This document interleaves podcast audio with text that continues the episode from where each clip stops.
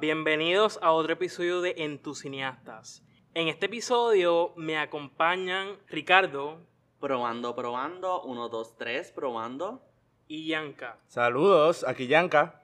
En este episodio vamos a estar hablando de uno de los diferentes tipos de animaciones que existen. Si no el mejor que existe. ¿eh? Ahí fue.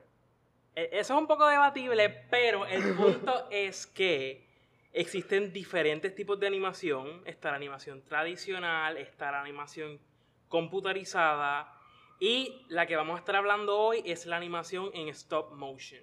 Específicamente vamos a estar hablando de tres películas, de tres estudios diferentes. Pero obviamente van a haber vertientes y nos vamos a ir por la tangente sobre otras películas de esos mismos estudios. Exacto, y ahora vamos a comenzar con una película de DreamWorks. Una película que casualmente, y tengo que comenzar esto porque yo sé que mis compañeros aquí no están al tanto de esto. La película es Wallace y Gromit y resulta que es hasta el momento la primera y única película en stop motion que ha ganado el Oscar de mejor película animada. Yo no tengo nada que aportar a esta conversación debido a que no tenía este conocimiento previo. Pero ¿sabes qué? Es un buen comienzo. Creo que es importante destacar que es una película que se defiende. Una película que sí fue nominada fue por una razón, claro, hay que reconocerlo. Sin embargo, con mi poco conocimiento de la película, digamos así, creo que podemos dialogar sobre cómo hay mejores opciones que pudieron haber ganado. Tal como hizo Brian, lo dejo en la mesa para comenzar a hablar de la película. Sí, a mí me gustaría ver cuáles eran las que estaban nominadas ese año porque sabemos que los Oscars cometen su- sus errores de vez en cuando.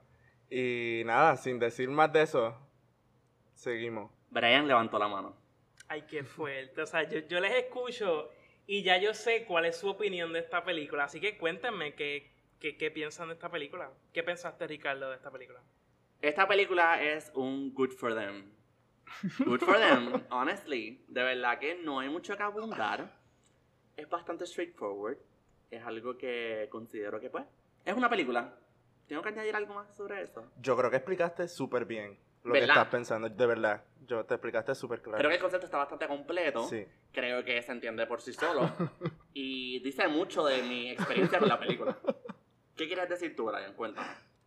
Bueno, prime- primeramente quiero aclarar que la, o sea, la película, para, para distinguirlo, la película se llama Wallace y Gromit, The Curse of the World Rabbit. Lo menciono porque también descubrí que hay una serie sobre esto y Sí. que puede haber una confusión con eso. Huh. Este, en verdad que a mí, a mí me gustó, es una película entretenida. Este, a mí lo, lo que sí me sorprendió bastante fue que descubrí que es eh, la segunda película eh, más taquillera de este tipo de animación, de stop motion. Y yo recuerdo porque mi memoria de esta película fue cuando salió en el 2005 y que era bien popular, que ustedes saben que cuando ustedes piden en, en Burger King y en McDonald's, que tienen esta... Los Happy Meal. Exacto, eso mismo que te dan los... Juguetitos. Como los juguetitos y eso. Y yo recuerdo que era como que bien popular esta película, los juguetes que daban de eso. Considero que exacto. Yo pienso que la película tiene su popularidad y por eso ganó un momentum en su Sí. año. Así que eso hay que reconocerlo. Es que con las series y todo, pues ya tenía su popularidad desde antes, ya los personajes eran conocidos, entonces sale la película con un tema bastante random, ¿verdad? Lo, lo del Were Rabbit, pero con personajes que ya la gente conocía y les gustaba. Son personajes bien distintivos, así que claro, uno se acuerda. Con solo ver los trailers ya uno puede identificar de inmediato los esos personajes. Exacto, que yo entiendo que entiendo la, la reacción de ustedes con la película, como que quizás en su momento pues fue súper popular, pero desde entonces han salido tantas películas de stop motion súper memorables y que han tenido mucho éxito y que pues esta se siente ahora mismo en el 2021 como que es buena. Wallace and Gromit fue el pilar, quizás, para que todas estas películas resurgieran y evolucionaran a crear universos alternos, universos más complicados, más complejos, historias más completas. Sin embargo, Wallace and Gromit es una película.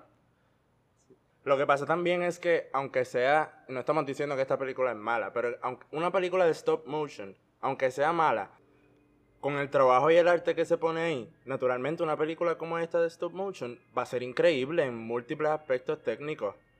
Eso está claro. Yo necesitaba hacer esta salvedad y lo había olvidado, qué bueno que lo mencionaste. Claro. Stop motion es el momento. Full. Stop motion literalmente es la sede y es lo mejor, en mi opinión, que está pasando en la animación ahora mismo. El trabajo que requiere, la planificación, el nivel de creatividad y talento que eso debe, que conlleva hacer stop motion, es impresionante. Así que ya con ese estándar establecido, yo pienso que las películas de stop motion no son malas por más malas que No, puedan ser. para nada. No pueden ser malas Ujú. porque hay un craft tan increíble Sí, que definitivamente no puede pasar desapercibido. Y creo que los tres estamos de acuerdo en eso. sí, definitivo. No, y que no solamente ha sido el momento, porque stop motion, no sé si estoy, no sé si, si- no sé si estoy seguro de lo que voy a decir, Ah. pero según yo entiendo, la primera película de animación fue en stop motion. So, de alguna manera lo que ha ocurrido es que como es un estilo tan difícil de trabajar, Claro.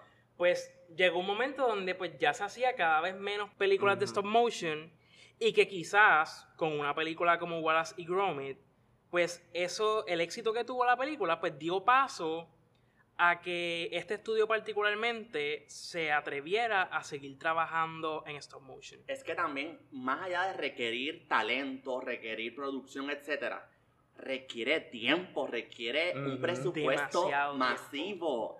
Así que ya con tu saber que esta película es stop motion y está creada y está inmortalizada, ya ese aspecto es como impresionante. Ya. Sí, sí, sí. sí. Ya tiene mínimo tres estrellas. mínimo. Porque uno tiene que reconocer el hecho de que estas películas toman, toman alma.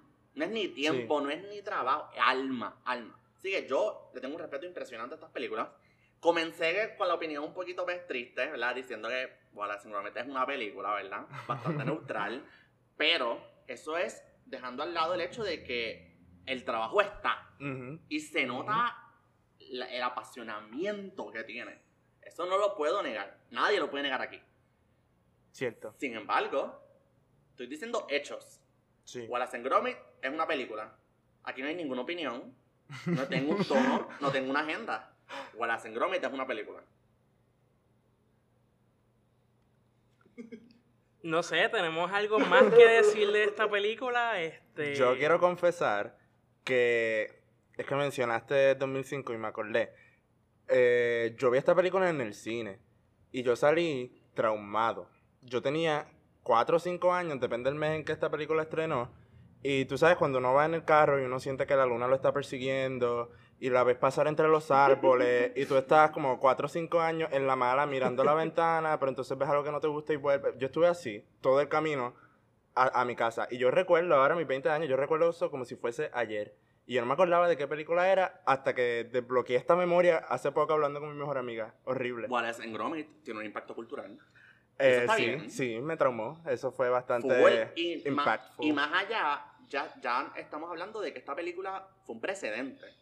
Así que ya, a pesar de que había mencionado que ya se había hecho mil veces, whatever, literalmente esta fue una película que cementó el género. Sí. So, la razón por la que la escogimos indirectamente, a menos que tú tengas tu agenda, Brian. Yo no sé. No, no, No tengo sé. ninguna No agenda, agenda. lo, lo prometo, no Pues tengo mira, ninguna. esta película se escogió en base a que fue un pilar. Mm, Y pienso que eso está excelente, está bien. Y debemos reconocerlo. Sí, que sí. reconocerlo. Y mira, la animación, ¿verdad? Hemos tenido este debate y creo que otros han tenido el debate dentro de, lo- de los entusiastas. Que el cine de animación, pues, no se debe expandir, no se debe limitar a infantil. Eso es cierto. Así que, pero, pero empezando con el micro o lo general, tenemos que entonces enfatizar que Wallace and Gromit hizo el trabajo. Nos puso en el mapa. Le dio el. Oscar. Y eso está bien. Que no haya dado otro Oscar por otra película stop motion, eso hay que hablar en otro momento. Y lo discutiremos y lo pelearemos en su momento debido. Pero hay que reconocer que gracias Wallace Gromit por hacer el camino a estas otras películas. Ujú, ujú. Yo quiero añadir, ya que estamos hablando de DreamWorks, que otra película que podemos dialogar sobre el mismo estudio sería Shaun the Sheep. Yo vi Shaun the Sheep Armageddon hace poco. La vimos, creo que un grupo de personas la vimos. Sí, yo también la vi. Exacto. Y considero que, ah, la vimos para el Oscar bait. Exacto. Exacto. Sí, eso fue. Eh, shout out Try a, Hearts. shout out a Selboni, que también se unió a la carrera. Y tengo que decir que. Lo que- terminaron, ¿verdad? Full, yo Ustedes las vieron Sí, todas. La vimos todas. Qué horrible, qué mal me siento. La Sácame del episodio. La partieron, la partieron. Brian Salmoni y yo la partimos, se tenía que decir y se dijo. Anyways, eh, me encantan estas propuestas de stop motion porque yo sé que cada vez más, con el pasar de los años, estas propuestas pretenden ser más ambiciosas. En cuanto a historia, en cuanto a guion, en cuanto a Producción. propuesta, producción. Así que, a pesar de que Wallace and Gromit fue una excelente introducción, hasta cierto punto, es increíble el hecho de que estas películas simplemente siguieran evolucionando y creciendo. Así que, gracias and Gromit una vez más. Estuvimos bien emocionadas con, lo que, con el camino que has forjado Ujú. para que estas otras películas den paso. Y ya, gracias. Sí, sí. Eso está bien. Por lo menos a mí la de Shaun the Sheep, a mí me, me entretuvo bastante. O sea, Eso me fue un pareció palo. súper buena. Shaun the Sheep Armageddon fue un palo. Como que yo no tenía expectativa alguna, como que yo la vi en la lista de nominadas y yo como que, pues, la veré por obligación. ¡Qué Y me, feo! terminó, y me terminó gustando, me terminó Wow. gustando bastante. Yo quiero, yo, quiero hacerle- yo quiero hacer algo. Yo quiero call out en este momento a Brian por Ay, qué ser fuerte. un elitist film critic.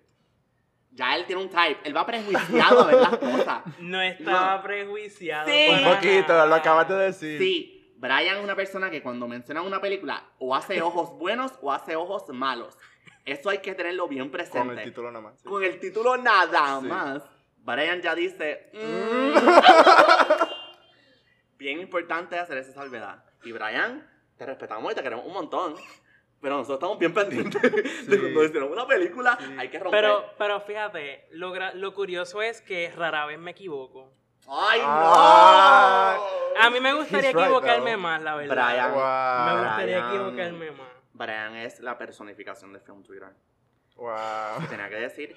Pero nada, creo que es un buen momento para pasar a nuestra Mira, segunda sí. película. Porque Sí. verdaderamente- No, pero espérense un momento. Ay, aquí ¿Qué fue. fue? Antes, antes de pasar a la próxima película, yo creo que tenemos que decir nuestros ratings, ¿verdad? Cosa de que. Porque, bueno, ay, ay. ahorita, ahorita Ricardo mencionó que mínimo se llevaba tres estrellas. Vela como ahora le da Y una a mí me gustaría saber, ¿le das el mínimo? ¿No le das el mínimo? ¿Cuál es el rating? Ahí está. Wallace and Gromit es una película. Eh, Esa no es la pregunta. Un numerito. ¡Qué chuta! Solo voy a decir que no puedo dar, no puedo dar un rating y debo revisitar definitivamente esta película para poder emitir un juicio mucho más claro, ¿verdad? Porque hay que decir que la vimos, la vimos en un, en un timeline bien estricto. Así que Bueno, para el récord, debido a ausencia de rating al momento, se estableció que mínimo tres estrellas. Mínimo. Así que yo puedo tres estrellas Eso fue lo para que el yo le di. Yo Tres puedo vivir estrellas con para el eso. Pues yo sí la vi. O sea, yo la vi, yo la he visto dos veces, la vez que me traumó cuando tenía cinco años y ahora- hoy mismo la vi. Y Ay, qué valiente. sí, este fue bastante interesante. Pero nada, un conejito chulo. Pero, pero sí, full, yo le doy tres estrellas. Ok, pues yo la voy a poner un poco más arriba con un 3.5 estrellas porque me parece bastante sólida. Y pues, todavía en el 2021 me parece entretenida. Brian me dejó hablar toda esa vaina para él decir todas estas cosas después de yo hablarla. Y yo no tengo más nada que decir. Transicionamos.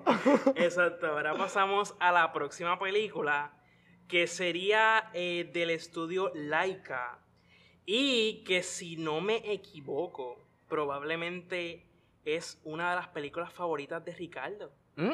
Y esa película se llama Cubo and the Two Strings. Like Studios comenzó como un pequeño grupo de personas en Oregon. Pero lo que nadie sabía Mm. es que Laika se va a convertir en uno de los imperios de animación, quizás en mi opinión, ¿verdad? Para mí es ex- exitosísimo, ¿verdad? En taquilla no vamos a hablar mucho, ¿verdad? Porque es independiente, claro. Sin embargo, el trabajo que está haciendo Laika es formidable. Yo le voy a decir unos titulitos nada más. Para pa, de- pa Para soltar en nombre, el para tirar nombre. Para tirar nombre. Empezamos con ver en orden cronológico. Empezamos con con estos son full length features, con que voy a hablar de las películas como tal. Empezamos con nada más y nada menos que Corpse Bride. Bueno. Humilde. Humilde. Pa' empezar suave, Pa- sí. Para empezar suavecito. Es seguida de Coraline. Hay opiniones, Hay pero esas opiniones. opiniones están mal. Coraline, Coraline. Solo hay una opinión correcta, estoy de acuerdo. Solo hay una opinión correcta. La, es seguida de Paranorman. She's a cute girl, no lo voy a negar. Muy linda, bien chulita. La seguimos con Box Trolls, otra película. Esto es una película. una película. Es una Es película. una película. Y llegamos a. Falta uno todavía al final, pero eso para, para, eh, para motivos de suspenso voy a dejar este silencio. y para el 2016 sale Cubo and the Two Strings.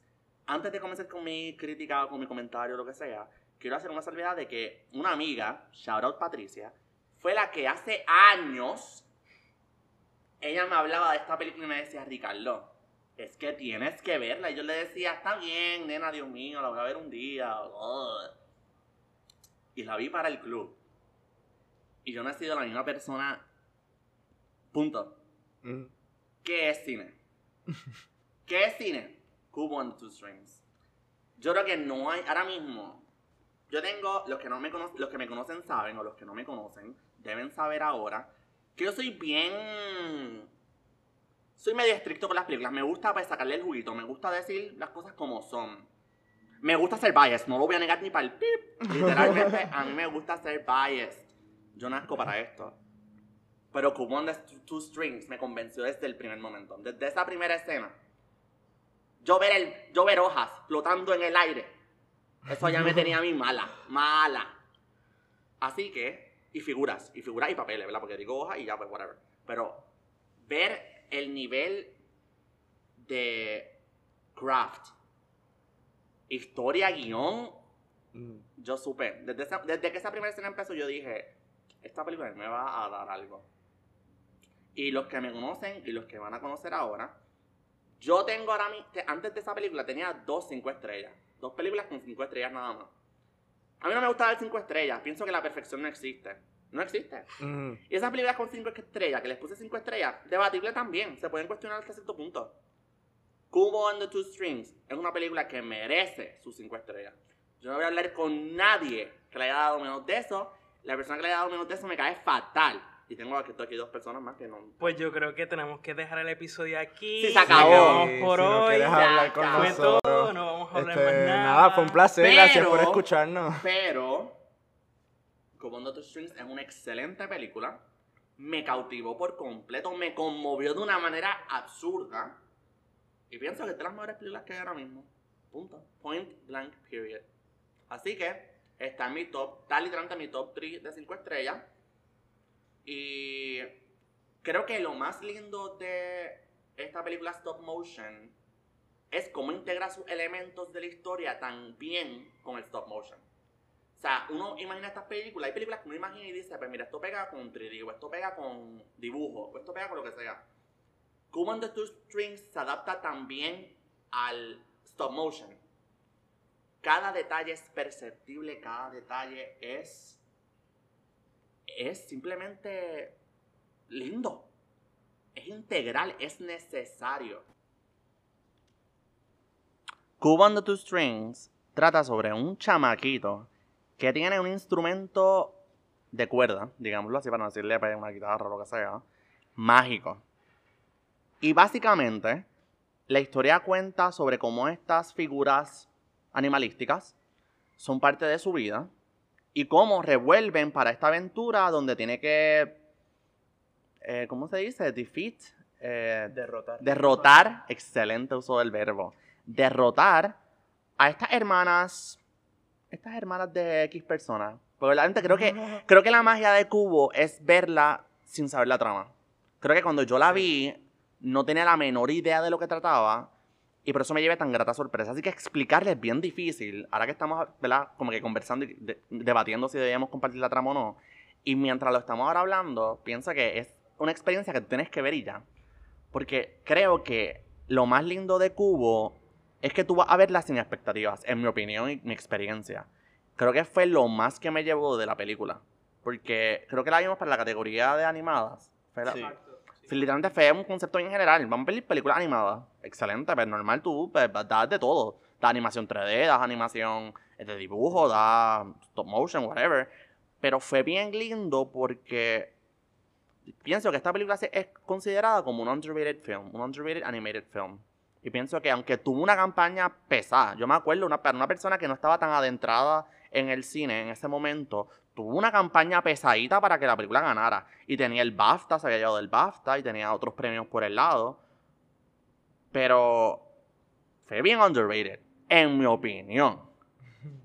Y lo más lindo, como había comentado ya anteriormente, y lo tengo que recalcar siempre, es cómo la película utiliza su técnica, stop motion, para contar la historia. Cae perfectamente. Yo estaba bien listo para decir mil cosas de esta película, pero es que me quedo pensando en eso que comentaste porque no lo había pensado, en cómo esta película, contrario a, me atrevería a decir las otras dos que vamos a estar hablando hoy, funciona perfectamente como stop motion. Para hacer otro tipo de animación o para hacer live action o lo que sea, habría que cambiar otras cosas, habría que manejar unas otras cosas. Esta película, desde el guion, desde la producción o desde lo que sea, sabe que es stop motion animation y va trabajando con eso, lo usa a su favor con el origami, con los mismos instrumentos, todo, y, cuadra perfecto, en eso estoy bien de acuerdo. Es una atención al detalle extrema. Sí. Llega un punto en el que tú estás viendo la película y tú dices, ¿qué está pasando? No, no puedo creer lo que está pasando. Y creo que es lo más que me llevo de la película, además de la hermosa historia, que la historia a mí me conmueve, me deja para pelos, me para los pelos. Pero creo que definitivamente fue de esas películas que uno ve y dice, esto funciona. Y creo que con la animación que me encanta, y es lo que he visto toda mi vida desde pequeño, porque pues, nuevamente nos, asocian rápidamente con un tipo de audiencia, ¿verdad? y ser niños nos asocian con películas animadas. yo estoy bien expuesto a ese género. Sin embargo, exponerme a ese género de parte de otras casas y otras casas productoras, etcétera, fue lo mejor que me pasó ahora mismo. Porque encontré una de mis películas preferidas. En mi caso, yo cuando la vi por primera vez, yo no tenía ningún tipo de expectativa. Como que todo lo que había escuchado de la película era bueno. Yo creo que lo más que funciona de esta película es que es, es bien imaginativa, es, es la cuestión, el sentido de aventura. Como que pienso que la mejor manera de uno este, disfrutar o exponerse a esta película por primera vez es sin saber lo menos posible. Eh, particularmente eh, me impresionó mucho de esta película los efectos. Sí en especial las escenas de, de origami. Como que yo recuerdo que cuando escuché de, la, de, esta película por primera vez, había escuchado que había estado nominada al Oscar de Mejores Efectos Visuales. Y eso es bien raro, o sea, una película animada en Mejores Efectos Visuales, ¿por qué? O sea, aquí no hay explosiones, esto no es Transformers ni nada por el estilo. ¡Qué feo! ya empezamos mal. Pero cuando uno ve la película se evidencia por qué estuvo nominada y, lo que impresiona tanto de los efectos especiales. Otra cosa que también pienso resaltar de esta película es el voice performance de Charlize Theron. Mm. Como que muchas veces los voice performances son como bien underrated. Como que la gente no, no le da o sea, la gente se cree que simplemente es grabar y ya. No reciben el crédito que merecen. Exacto, no reciben el crédito que merecen. Y para mí, Charlize hizo un excelente trabajo en yo, personaje. Yo tengo una opinión sobre la selección de actores. Entiendo. Debido a, pues, que está una historia. Digamos, digamos en su, en, en teoría, es una historia extranjera. Por tanto, ¿verdad? controversia, ¿verdad? No, y tenía que causarla, definitivamente. Así que pues ahí, pues cuando yo me entero de esto, pues información nueva para mí, fue como un poquito, eh, ¿verdad? Y estaba, pues, no puedo hacer mucho, ya me encantó, no puedo hacer nada. Pero lo más que tengo que atribuir de esta película es cómo literalmente tenía ya, esta casa editora laica ya tenía un precedente. Tenía Coraline, tenía Corpse Bride. Y decir, o sea, es una, es casi competencia, porque uno dice, uno ve una película y, se casa rápido, ¿verdad? Por ejemplo, yo, yo fui un fan gigantesco de Coraline. Para mí, Coraline es una película excelente. Punto. Así que tú llegar al otro nivel para alcanzar, pues, un. O sea, literalmente llegar a ese nivel o sobrepasarlo es difícil. Y en mi opinión, nuevamente, siento que Cubo lo logra de alguna manera u otra. Y eso como que no lo estamos, no, no se habla, punto. Laika hasta, ¿verdad? No puedo decir lo mismo de las otras propuestas, porque creo que tienen unos ángulos diferentes, pero algo que Laika ha probado es que puede superar sus propuestas cuando quiere. Para ponerlo lindo. Y Sí. que tiene esa, esa versa- versatilidad porque es algo bien diferente, no es algo... Claro. O sea, las que hemos mencionado, básicamente podemos hablarlas en un episodio de Halloween o en un episodio de octubre porque Full. son todas como, en, temáticamente son así. Hay un tono. Esta es más refrescante, exacto, es el tono. Ujú. Y pues con esta película se prueba que Laika tiene espacio y talento para trabajar esos diferentes tonos. Bueno, y juega, bueno, juega con lo terrorífico, juega con el miedo y juega Sí, con sus cosas. Pero entonces ya esta película tiene, una- tiene de centro otra emoción u otro plano. Así que ya ahí nos da versatilidad y nos da una, una amplia gama de posibilidades con Laika. Missing Link, que es la, pro- la propuesta que fue próxima, es un mood completamente diferente.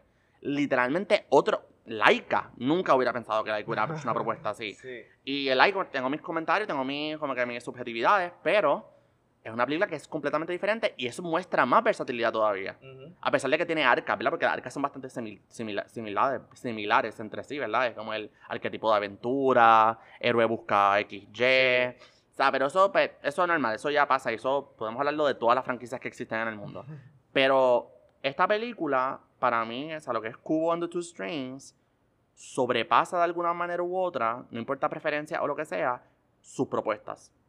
Y cada vez con la- estas películas de Laika, uno ve una progresión bien interesante en su producción. Uno ve una mejoría, en mi opinión. Missing Link quizás no es la mejor película que yo he visto en mi vida. Sin embargo, yo veo unos aspectos de producción que yo digo, wow, esto no se vio en X película o esto no se vio en la otra. O sea que ellos están constantemente creciendo y se ve un trabajo inmersivo de parte de esa casa. Esa casa.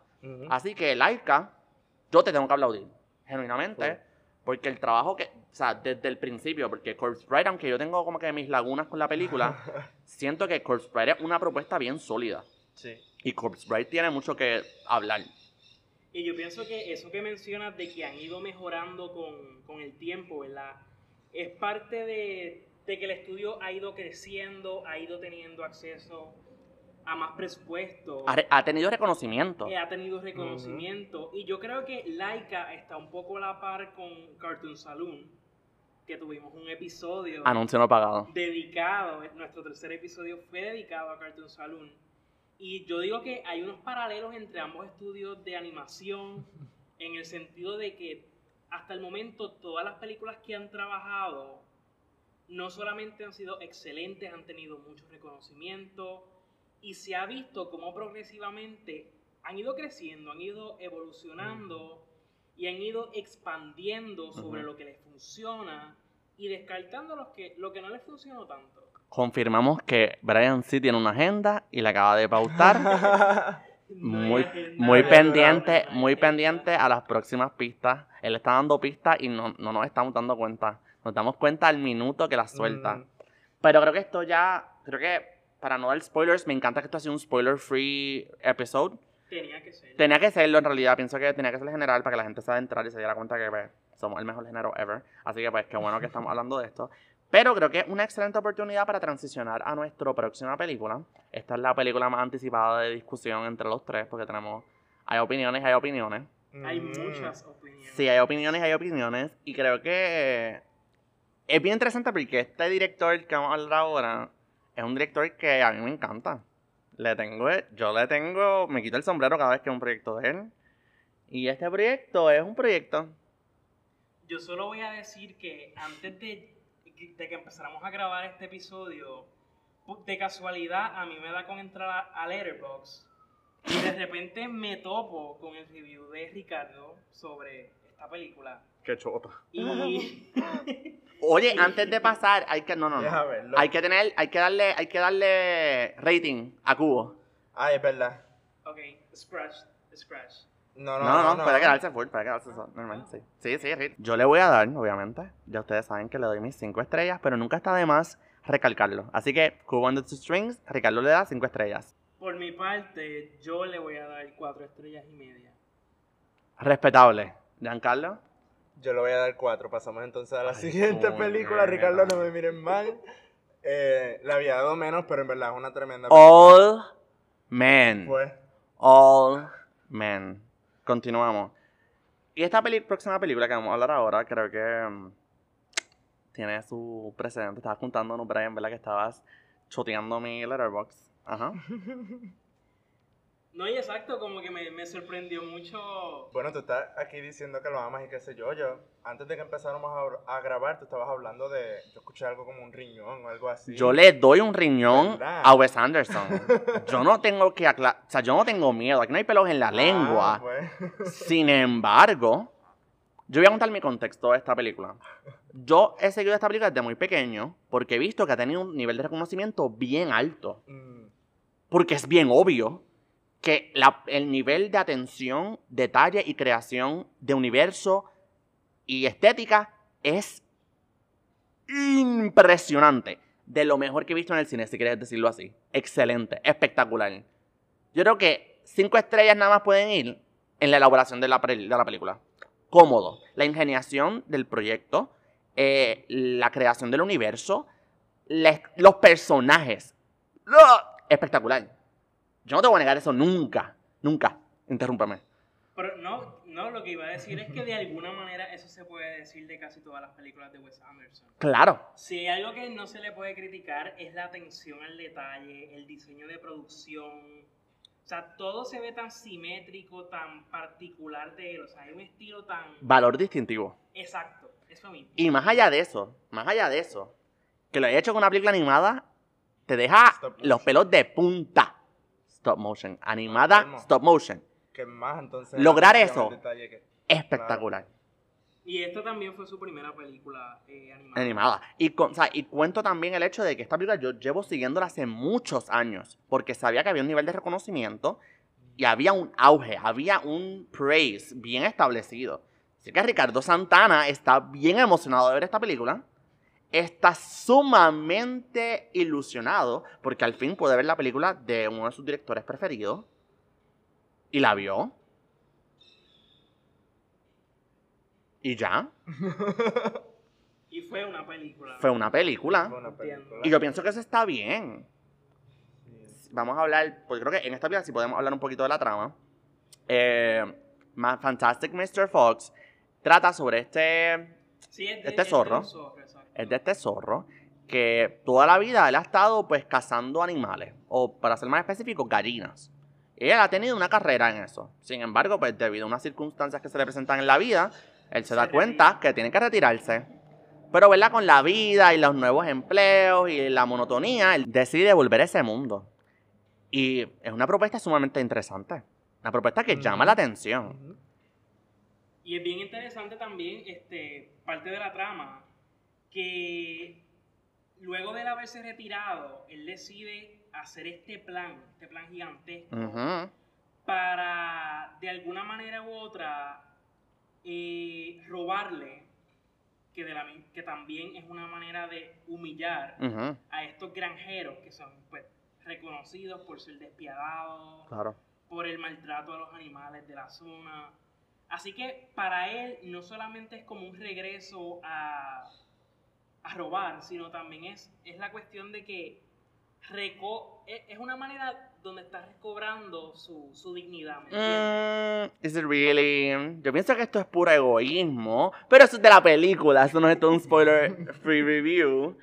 Eh, la trama en sí, la propuesta es interesantísima. Y yo cuando, ahora que la vi, yo no sabía que trataba tampoco. O sea, yo, yo fui con los ojos vendados.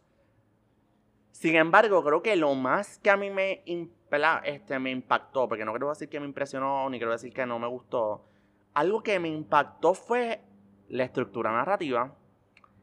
Creo que eso fue algo que me cogió desprevenido porque nunca supe a dónde iba la película. Y la- yo soy una persona que a mí no me gusta predecir nada. O sea, ¿verdad? Si algo es predecible, lo detesto. Pero tampoco me gusta no saber por dónde voy. Entonces, con Fantastic Mr. Fox, está bien chévere la línea narrativa y todo, pero ¿hasta dónde? ¿Hasta dónde yo puedo seguir especulando, pensando, si no veo un rumbo? Porque una cosa es no ser predecible, otra cosa es no tener rumbo. Entonces esta película Fantastic Mr. Fox me deja en el limbo constantemente porque lo que quiere, quiere unas metas, tiene unas metas establecidas, esas metas o se desvían para re- retomar en algún punto o simplemente no regresan. Entonces hay como, como individuo espectador, no estoy cayendo en tiempo con la película. Y creo que el, el problema más grande quizás de la película es el pace definitivamente. Porque pretendemos que el pace es rápido y me están dando una, una serie de eventos sumamente veloces, pero al final del momento no, está- no sé qué está pasando. Está, todo está pasando a la vez y es, para mí fue bien confuso. Fue una película que yo me, yo me sentí como brutita. Para hacer una trama tan... para hacer una trama sencilla de Wes Anderson, porque Wes Anderson es, o sea, es medio complicadito a veces. En tanto en el diálogo, porque no no es tanto la trama. O sea, el Ah. diálogo es como medio rebuscado. Y en Fantastic Mr. Fox, que quizás no está orientada para niños del todo. O sea, esto hay que hablar que aunque Mr. Fox tiene una Yo diría que no. Exacto. Aunque tiene una presentación infantil hasta cierto punto, no es una película para niños, en realidad. Sí que pues, ya se lo entiendo, hay un tono establecido. Pero continúa. No, yo lo, yo lo que iba a decir es que yo pienso que eso es una característica particular de Wes Anderson. Claro. Como que las películas de él no son de una trama. Ujú. O sea, tú no vas a ver una película de, de Wes Anderson que sea sobre un evento particular. Más bien sus películas son sobre una serie de personajes en un mismo lugar. Sin embargo, Fantastic Mr. Fox es de Fantastic Mr. Fox. Tú no me puedes negar a mí que esto trata de otras personas. Hay subtramas.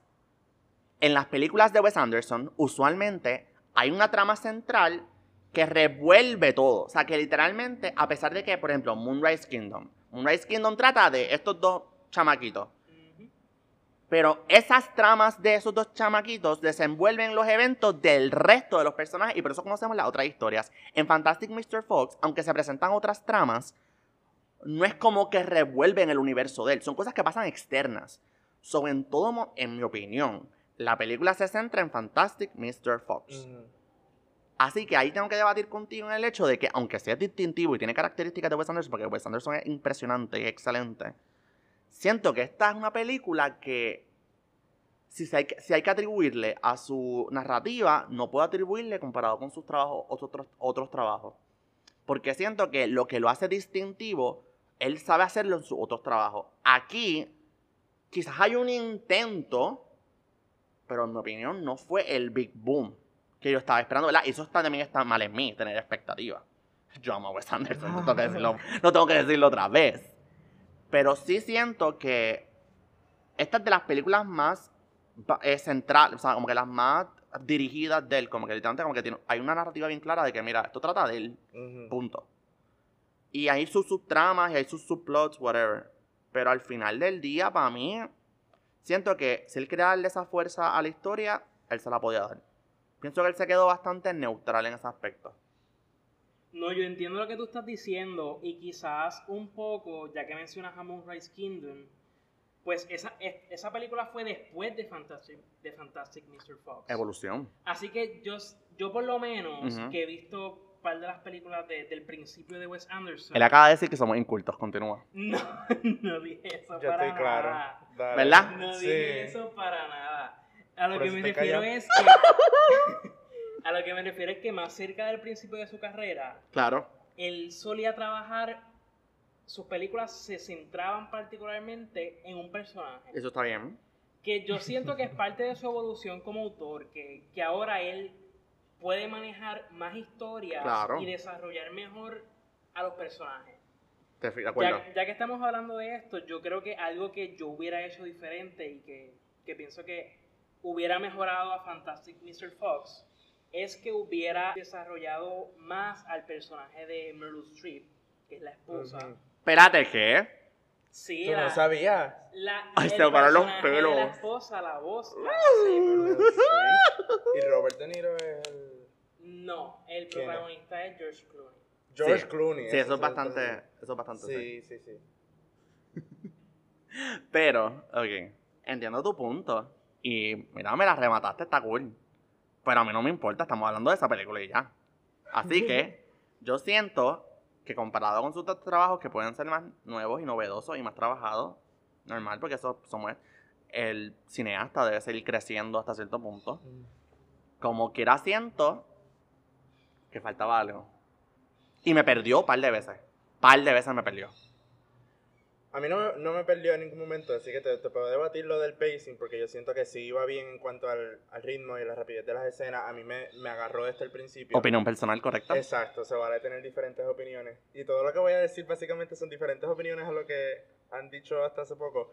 Pero sí estoy de acuerdo en que en un inicio y a través de la historia vamos desarrollando un poquito más los otros personajes y al final hay historias, subtemas, era, era como mencionaste. Subtrama. subtramas es la palabra, que se quedan cortas o como que no cierran completamente o cierran de la manera más fácil posible de que pues estamos bailando juntos y ya, no hay, no hay un, un diálogo que justifique eso. No aportan de lleno a la historia. Exacto. Como se supone. Exacto, que eso sí, este, puedo decir que me hubiese gustado tener un poquito más de eso al final. Pero voy a comentar también que, nada, que me parece súper interesante que estén diciendo estas cosas ahora, porque Cubo, a mí me pareció que podía desarrollar un poco más y abundar un poco más en la creación del universo, que es algo que han dicho que está súper bien en Fantastic Mr. Fox. Y siento también que, o sea, que podía enseñarnos un poco más de eso. Y siento también que es bien predecible, Cubo. Yo quiero diferir. a esta. Yo sé que ibas a diferir, por eso traigo el punto. Adelante. Quiero diferir porque considero que Cubo tiene la, tiene la estructura heroica. Tiene el Ujú. hero arc sumamente presente. Y creo que eso es algo que hay que establecerlo. Eso no es un secreto. Sin embargo, tú no me puedes decir a mí que estructuralmente, o quizás en conclusiones de arcas, ¿verdad? Están las brujas, están los otros villanos, están los animales, etcétera. Tú no me puedes decir a mí que tú de lleno, mi opinión, ¿verdad? O, ¿verdad? Mi percepción de lo que Sí, estoy sí. escuchando. No, adelante. Eh, tú no me puedes decir a mí, estabas orientado, dirigido a eso. Podías estar dirigido a lo que estaba pasando con los personajes, ¿verdad? Lo de los animales, pues ya se podía venir, se podía ver Ajá. venir. Pero trama-wise, yo siento que no me, a mí no me dio pistas ni nada de por dónde iba. Habían tramas y habían secuencias que yo podía decir, mira, pues esto puede pasar, pero sabes que, mira, es un Hero's Arc. Como las películas de cierta casa eh, productora que no tengo que mencionar porque creo que están bastante implícitas. La favorita de Brian. Exacto. Sin embargo, hay películas que uno tiene que aceptarlo y ya.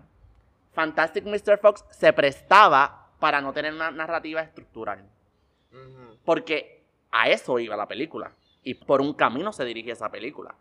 Cubo, por otra mano, tenía la línea estructural fija, ¿verdad? Teníamos este Hero Arc. Sin embargo, atribuye cosas originales y diferentes que le añaden a la historia, en mi opinión, claro está. Yo estoy de acuerdo. Eh, lo que pasa es que no entiendo qué tiene que ver eso con, con que deje de ser predecible, ¿me entiendes? Tú le puedes añadir Ah, no, claro. cosas, y ahí está esa creatividad. ¿Esa es tu opinión? Y exacto, esa, y esa es la tuya. Esa es la mía. Para mí, yo pude haber, pre- pude haber predecido dos o tres cositas, pero para mí, la película como ente no fue predecible. Entiendo, ok. No sé. este, Para añadir a esta discusión sobre si era predecible o no, yo creo que sí hay un poco de, de este factor de que uno sabe más o menos hacia dónde se dirige la película y uno puede esperar un poco el desenlace. Pero yo creo Excelente. que está la cuestión de que es una película donde lo que se queda contigo es lo, lo imaginativa que es, Yep. o sea, la, la, historia, ¿no? No, Yep. no sé de qué manera plasmarlo, pero no es solamente la historia nada más. Es la Como originalidad. que de fondo hay otras cosas, como Sí. que hay una serie de simbolismo Yep. que va a ser más evidente si ven la película, que está presente. Y esta es mi agenda. No, pero yo quiero aclarar también que el que sea predecible no significa que estoy diciendo que es mala, que la historia está mal hecha. Muy de acuerdo. Nada por el estilo, Muy nada que ver, nada más lejos de la verdad que eso. Pero vamos a volver a Fantastic Mr. Fox. Sí, sí, sí, pero, pero, exacto, lo traigo y específicamente volvemos con esto. Si me hubiese gustado más de, de adentrarme en ese universo de Cubo, de la manera que pude hacerlo con los personajes y con la historia de Fantastic Mr. Fox. ¿Me entiendes? Y lo respeto. Estoy muy de acuerdo contigo. hasta O sea, ¿verdad? Respeto, no estoy de acuerdo. Sí, sí, sí. respeto. Ajá. Y veo por dónde, veo por dónde vas. Tu mirada dice mucho. Pero no puedo. No puedo estar de acuerdo.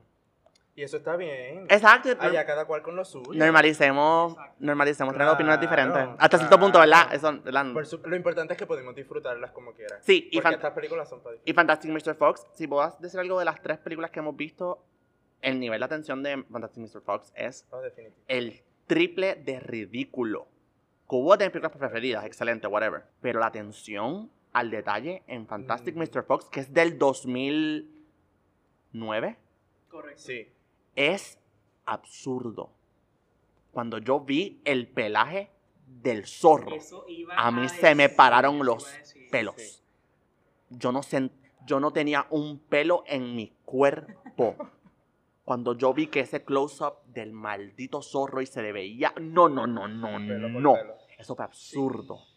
En esta ocasión, o sea, esta que es la segunda vez que veo la película, eh, me noté mucho eso, noté mucho que se nota mucho el, ¿verdad? El, el pelo y también los textiles, o sea, Ay. la, la ropa. Todo, sí. O sea, la atención al detalle es impresionante, sobre todo en este tipo de animación. Wes Anderson es un dios.